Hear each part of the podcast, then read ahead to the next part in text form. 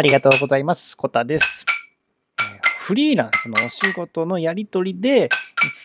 これをちょっと気をつけると、えっ、と、喜ばれるんだよっていう、すごい地味なポイントだけど、いい、なんか、いいポイントをお伝えします。やっぱり、えフィードバックやコメントね、いただいたときに、えー返信するとともに、その内容を、えー自分なりに要約しまとめて返信するっていう小技です。はい。えーちょっと娘がね、えっと木琴の練習をしているんで、ちょっと BGM が流れてますが、ちょっと聞いてもらって。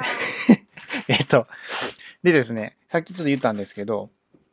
あの、まあ、フリーランスのお仕事でね、基本的に多分テキストベースでのね、えっと、メッセージのやり取りが多いと思うんですけど、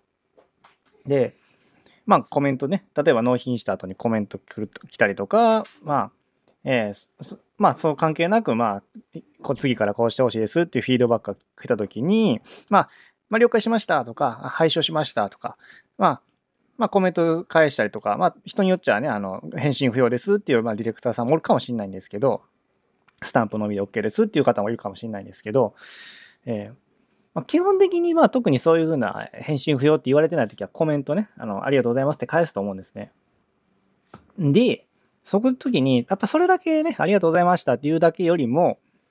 そのね、えー今言ってもらったフィードバックを、えっ、と、自分なりにちょっとね、まとめて、で、ちゃんと、その、ありがとうございましたの返信の中にちょっと入れ込んでおくと、えーあ、あ、分かってくれてるな、この人っていうふうなね、あの、向こうのね、あの、ディレクターさん側も安心するんで、これはね、いい、いいテクニックとなんでね、ちょっとお伝えしておきます。はい。で、特に何がいいかなっていうとね、日付とかですね、日付で、何月何日の何時までで、ちょっとあの、提出でお願いしますときに、あの、やっぱり、齟齬がないようにね、したいんで、かしこまりました。何月何日何曜日の何時までで、えー、受けたまりましたみたいなことをちゃんと言っとけば、やっぱりこう日付とか曜日って、とか時間ってやっぱちょっとしたね、間違いとかあると思うんですよ。ていうか僕も実はありました。あの、まあ、笑い事じゃないでああかんですけど、あの、えっ、と、まあ、えっ、と、その、なんていうのかな。えっ、と、まあ、実際この、なんやろ、このテクニック教えてもらった人も同じなんですけどね。あの、そのやり取りしてる中で、えーえーとそういう時は、えっ、と、あ日付とか時間の、あの、勘違いもあるんで、えー返信するときに、その、え、あの、指定された時間とか、曜日とかのことも入れ込んでおくと、あ、この人分かってくれてるなって安心にもなりますって言って、まあ、またね、自分自身もちゃんと確認できるんでいいですよっていうふうに教えてもらったんですよ。まあ、やっぱりね、教えてもらったことなんですよ、今日のお話も。はい。教えてもらった上で、しかも自分がね、実践してていいなと思ってることなんで、あの、お話してます。はい。まあ、まるまる言われただけじゃないですよ。ちゃんとやってますよ。はい。で、で、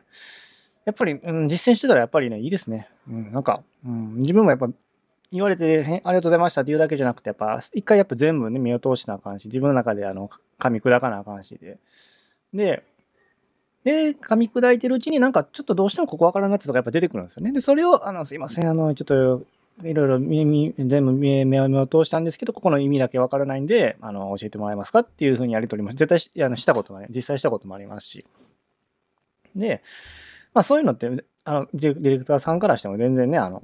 逆にな、そういうな見落としの安いポイントなんかって分かるポイントだと思うんでね、全然そこはちゃんと見落とした上で言ってたら問題ないと思うんで、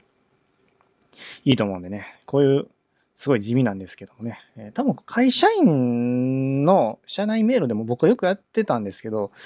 なんか、うん、